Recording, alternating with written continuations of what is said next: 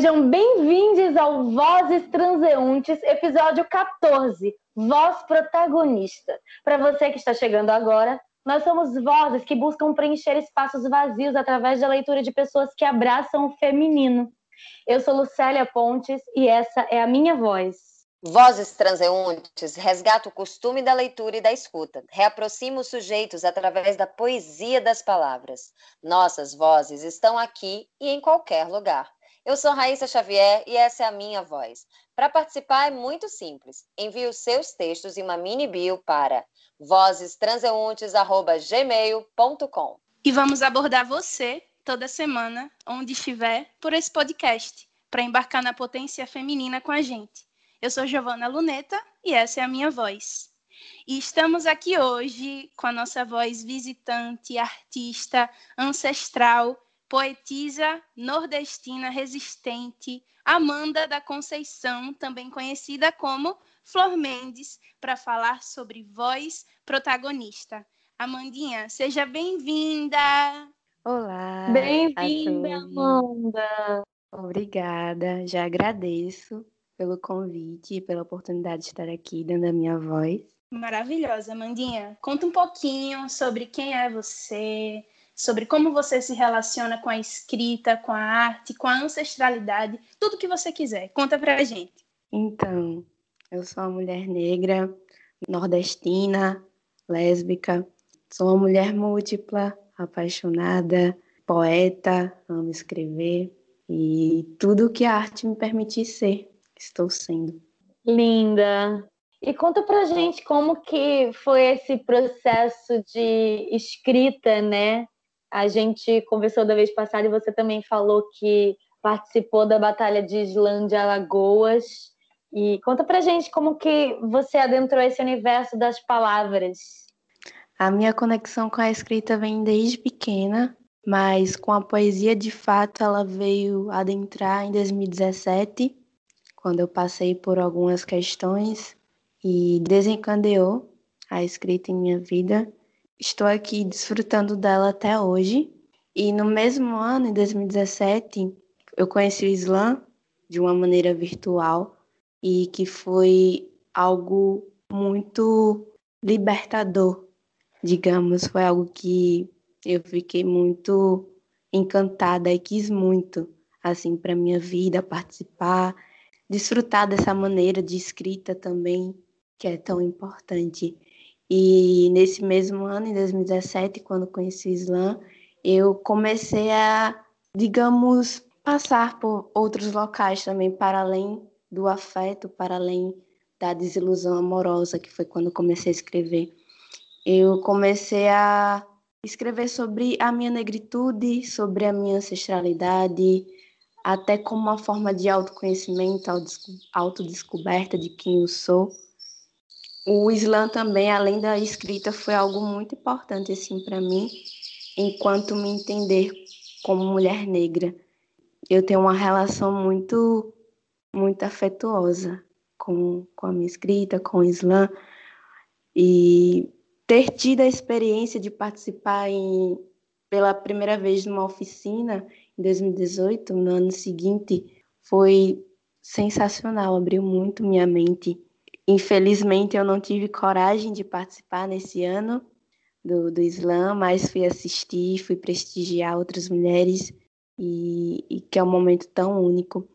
E só em 2019 que eu participei do primeiro Islã das Minas, só com mulheres, e que foi um, um momento assim, um marco assim na minha vida, eh, de experiência, de, de troca de afeto, de conhecimento, de desabafo. E é um universo incrível que eu indico para todo mundo. Ai, que lindo. E enquanto você falava, passarinhos cantavam. Olha só que coisa linda. Eu estava percebendo falar... também. Que lindo, enquanto a gente estava escutando essa sua voz melódica, carinhosa, nos acarinhando aqui, passarinhos cantando, é, fazendo realmente uma poesia do seu estado. E é muito lindo ver esse seu processo, né? Você que começou escrevendo muito sobre relações amorosas. Eu acho muito interessante que muita gente começa escrevendo a partir das suas desilusões, né? E mas quanto mais a gente se aprofunda no nosso próprio autoconhecimento, né? No nosso próprio conhecimento de si, é, a gente vai descobrindo coisas novas e você se descobriu protagonista da sua história. Você, como mulher negra, passou a falar sobre a sua história, sobre a sua ancestralidade. E eu gostaria muito de ouvir, né, dentro dessa poesia toda que está acontecendo aqui. Por favor, Amanda, Flor Mendes, pode ler para gente? Com certeza, será um prazer enorme. É, falando sobre protagonismo da minha própria história, irei ler um poema que atravessa muito o meu ser enquanto mulher negra e, e lésbica. Foi um primeiro poema que eu consegui escrever pensando nisso, atravessando essas existências tão que se conectam entre si, enquanto a composição que eu sou. E ela tem como um título Mulher. Falaram que eu não podia ser mulher. Cabelo curtinho assim, vixe, já sabe o que é? Olha lá lá, Passou batom de salto alto, até que eu pegaria. Na cama ela enlouqueceria e faria ela esquecer esse papo. Que papo! é muito macho, pagando de otário. Só vem peito e bunda e na cama não proporciona orgasmo. Dizem que por trás de um homem é uma grande mulher. Acabou o tempo de nos verem submissas. Iremos nos impor e destruir o patriarcado das nossas vidas. A Constituição marcou esquecendo de nós mulheres negras, retirar a condição de sujeito, nos considerando como objeto e sem conceito. Podem nos transformar em empregadas domésticas ou prostitutas, nos obrigando desde muito cedo a ir trabalhar. Mas vão ter que aturar quando nos verem no topo e perceberem que lá embaixo já não é e nunca foi nosso lugar. Sou filha daquelas que nunca foram vistas como fragilizadas, estupradas e por muitos anos silenciadas. Estamos aqui para resistir e falar que suas mãos não mais nos tocam e nessa luta não aceitaremos menos que ganhar. Sou sapatão, sim, não vou mudar de ideia se experimentar, então vai com as tuas ideias para lá que eu quero passar. Maravilhoso! Uau! Maravilhosa, gente. Amanda, eu essa, esse seu texto, eu sou apaixonada desde que eu ouvi pela primeira vez. Sempre que você recita, ele continua sempre com o mesmo poder, nessa né, mensagem muito forte e com a qual eu me identifico muito. Você fala do cabelo curto, né? E quantas vezes a gente que tem nosso cabelo crespo, cacheado, curto, é, nós somos vistas como menos mulheres, né? As pessoas já nos colocam naquela caixinha de hum, é homem, é sapatão, entendeu? Mas eu acho maravilhoso como você é tão delicada, como esse texto ele tem tanto poder e uma sutileza para falar sobre a nossa feminilidade, né? Porque o nosso cabelo curto não nos deixa menos femininas.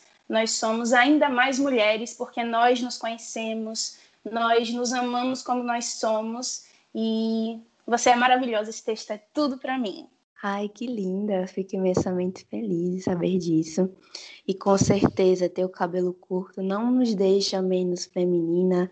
É, e, e que eu sou mulher, sim, sou sapatão, sim.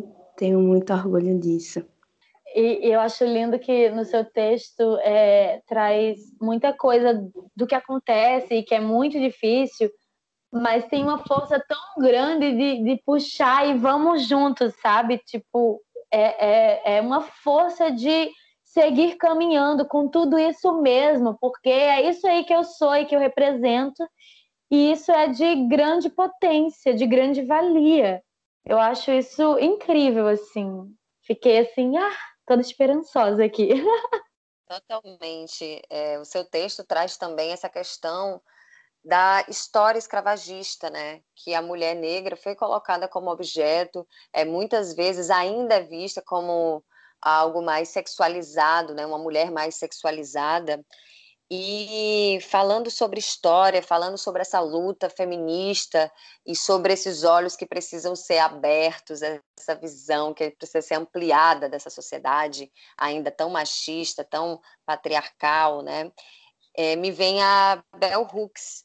A Bell Hooks, quando se fala em voz protagonista, foi a primeira mulher que me veio na cabeça, uma das potências maiores assim no feminismo negro, que ensina muito. Então, eu trouxe aqui um pequeno trecho, eu selecionei aqui um pequeno trecho quando ela fala sobre feminismo, raça e gênero, do livro O Feminismo é para Todo Mundo, Políticas Arrebatadoras. Eu vou ler para vocês. Nenhuma intervenção mudou mais a cara do feminismo norte-americano do que a exigência de que pensadoras feministas reconhecessem a realidade de raça e racismo. Todas as mulheres desta nação sabem que seu status é diferente do de mulheres negras não brancas. Elas sabem isso desde o tempo em que eram garotas assistindo a televisão e vendo somente imagens delas, folheando revistas e vendo somente imagens delas. Elas sabem que a única razão para mulheres não brancas estarem ausentes, invisíveis, é o fato de não serem brancas.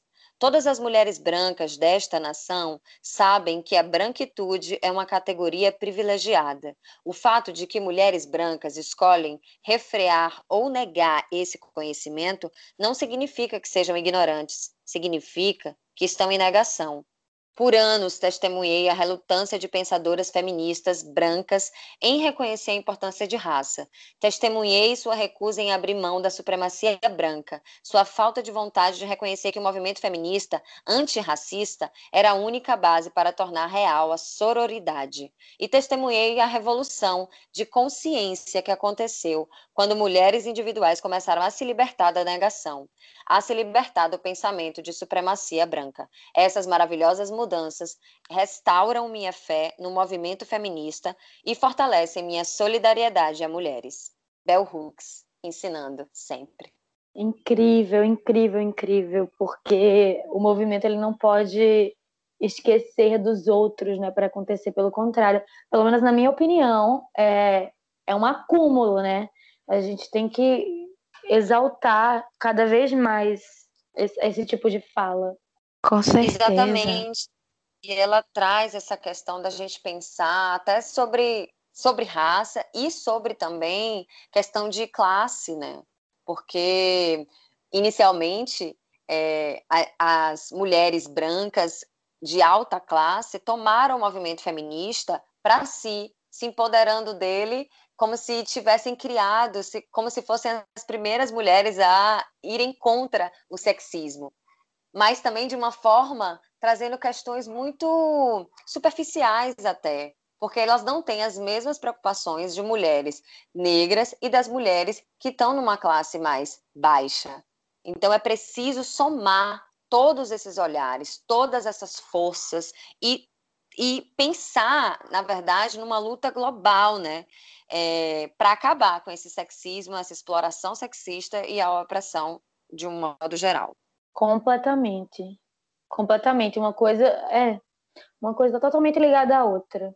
E se a gente não dá atenção, a gente não vai solucionar o problema que existe, né? Com certeza. E por muitos anos, nós, mulheres negras, fomos silenciadas, invisibilizadas. E, e quando Bell Hooks fala é, esse conceito de de objeto sujeito, em que o sujeito é aquele que tem o direito de definir suas próprias realidades, estabelecer suas próprias identidades, de nomear suas histórias, e, e como objetos, no entanto, nossa realidade é definida por outros, nossas identidades são criadas por outros, e nossa história é designada de maneiras que definem nossa relação com aqueles que são sujeitos. Isso, frase de, de Bell Hooks é, ela fala desses dois termos em que nós, enquanto corpos negros, fomos colocados como objetos por muito tempo e, e que até hoje ainda existem resquícios disso. E essa passagem do objeto para o sujeito é o que marca a escrita como ato político. E quando eu escrevo, eu estou reinventando a mim mesma nomeando uma realidade que fora nomeada erroneamente ou sequer fora nomeada. E a gente se torna a oposição absoluta do que o projeto colonial predeterminou, né? E a gente ainda vive um Brasil ainda colonial, com, com racismo tão evidente em várias esferas. E quando a gente escreve, a gente está sendo protagonista, a gente está narrando a nossa própria história, está se reinventando como outro, saindo daquele lugar de outridade. E até como Grada Quilomba fala no livro Memórias da Plantação, o colonialismo é uma ferida que nunca foi tratada, uma ferida que dói sempre, por vezes infecta e outras vezes sangra. Então, a gente vive um país que não se reconhece como racista, a gente vive um racismo de negação e que é tão difícil.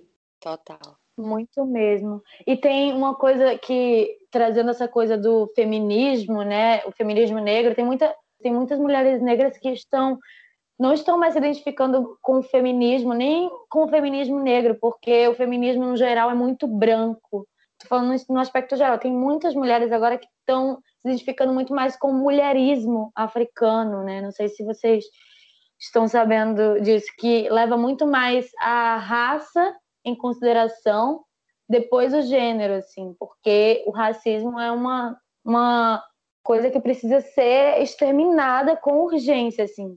E eu não poderia concordar mais. Porém, acho que deveria ser uma, uma junção de forças, não uma segregação, sabe? Lu, você, você falou, tocou nesse ponto, né? E é um, é um assunto que eu acho que todo mundo precisa entender melhor, sabe? Essa questão do feminismo negro, do mulherismo. Tipo, tanto mulheres brancas quanto mulheres negras, independentemente da classe social, né? A gente precisa entender porque esses movimentos existem, porque muitas vezes as pessoas discordam dele, né? Mulheres discordam deles. E a Amanda falou dessa questão do racismo, que as pessoas, que a gente vive num país que não se conhece, que não se reconhece como racista, e num país onde as pessoas negras também não se reconhecem como pessoas negras, né? Por exemplo, a Amandinha, eu, a gente pode trazer aqui a nossa vivência, né? De depois de muito tempo na vida que a gente foi se reconhecer como mulher negra, a gente foi reconhecer a nossa negritude.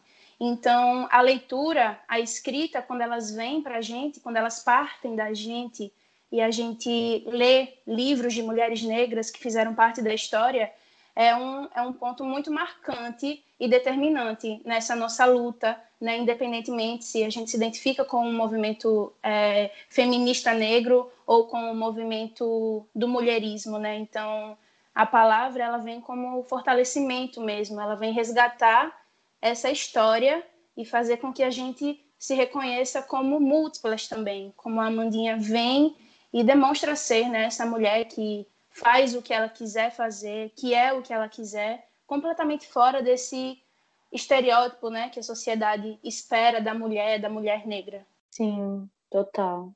É isso. E com tantas reflexões, só nos resta ouvir Amanda Conceição. Eu gostaria muito de recitar um poema em que eu tenho muita conexão, que fala muito do meu cabelo, falando um pouco sobre é, o meu cabelo faz total parte da minha autoestima. E quando eu passei pela transição, que é um momento tão difícil, quem já passou sabe, é um processo assim que quando a gente corta, é, quando a gente tira toda a química, é, é algo muito libertador. É uma sensação muito boa. E ao passar por essa sensação, eu pude me olhar de outra maneira e até me amar mais. E que é um processo de, de auto-amor, assim, até hoje. E essa poesia diz muito o que eu precisava ouvir e acredito que outras mulheres também. Ela tem como título Cabelo. O sentido é para cima, como seu cabelo armado, sua identidade é sua guia, conexão com os seus antepassados. Por muitos anos mostraram o contrário, nossas raízes sem espelho e admiração. Sejam quais forem os pejorativos usados, nos amarmos é inspiração. Cacheados, crespos, as belezas são sem definição, pois o que carregamos na cabeça é nossa coroa e proteção. Em cada fibra estamos em ascensão, quebrando correntes, sendo luzes a escuridão. Maravilhoso. Ah, para falar. Porco Mendes, pelo amor de Deus, o que é você, mulher? Ai, a esperança no mundo, né? E eu fico muito feliz é, de saber tudo isso. Esses retornos são combustíveis, são movimento para mim. E falando um pouco mais sobre esse poema, eu gosto é que quando eu escrevi ele, eu não sabia o quão significativo era o cabelo. E ao assistir um mini curso recentemente ministrado por um historiador e transista, eu pude entender o tamanho da grandeza que, que a gente carrega na cabeça. É, Para os povos africanos, é, existe toda uma riqueza, é, é sagrado, representa, tem todo um símbolo. E desde muito antes, é, o, o, modo que usavam cabelos dizia muita coisa. O modo como trançava, as complexidades das tranças, cada povo tinha a sua especificidade e de uma riqueza tremenda, porque o continente africano tem 54 países, cada povo é, tinha a sua maneira de trançar, tinha a sua maneira de usar o cabelo, e eles acreditavam que era a parte mais elevada do corpo. E para vocês terem noção, os cabeleireiros, eles eram membros de confiança da sociedade e era até tratado como um ritual tra trançar o cabelo. E era tão sagrado que eles não cobravam e não existia cobrança. E quando veio o processo de escravização, quando os, os capturados eram colocados nos, navios negreiros, é, os traficantes raspavam os cabelos das mulheres por saberem tanto o que isso significava, eles raspavam como uma tentativa brutal e despojá-las de sua humanidade e cultura. E quando eu soube disso, me deixou muito, muito triste, porque aí veio o apagamento. E, e que é algo que tanto nos afeta até hoje, tentam apagar essa ancestralidade, essa riqueza, essa beleza, status. E muito importante a sua fala, Acho lindo que os passarinhos continuam. E com isso, eu gostaria, você trazendo essa, esse tema da ancestralidade, eu gostaria de ler Samira Marques. Posso ler para vocês? Claro. Por favor. Pan-africanismos. Reexisto em Áfricas. Corpo diáspora. Pan-africano danço. Passado, futuro em mim, ressignificados. Doto sentido Stictus, lactus, atus. Entre átomos, palavras, sou. Corpo negro em cena. É dança ancestral. Inscrição no corpo alto-falante. Corporalidade. Cria mundos. Tece veias, cose teias. Circular do sangue. Sancofa da alma, rio Nilo. Emergência do corpo que ecoa. Tambor que ressoa. Africana idade tempo da busca, tempo presente, do grito adiado, do dito ditado, do corpo leão, é dia da caça. Samira Marques, que está com a gente desde quando a gente se apresentou pela primeira vez na ocupação Ovárias.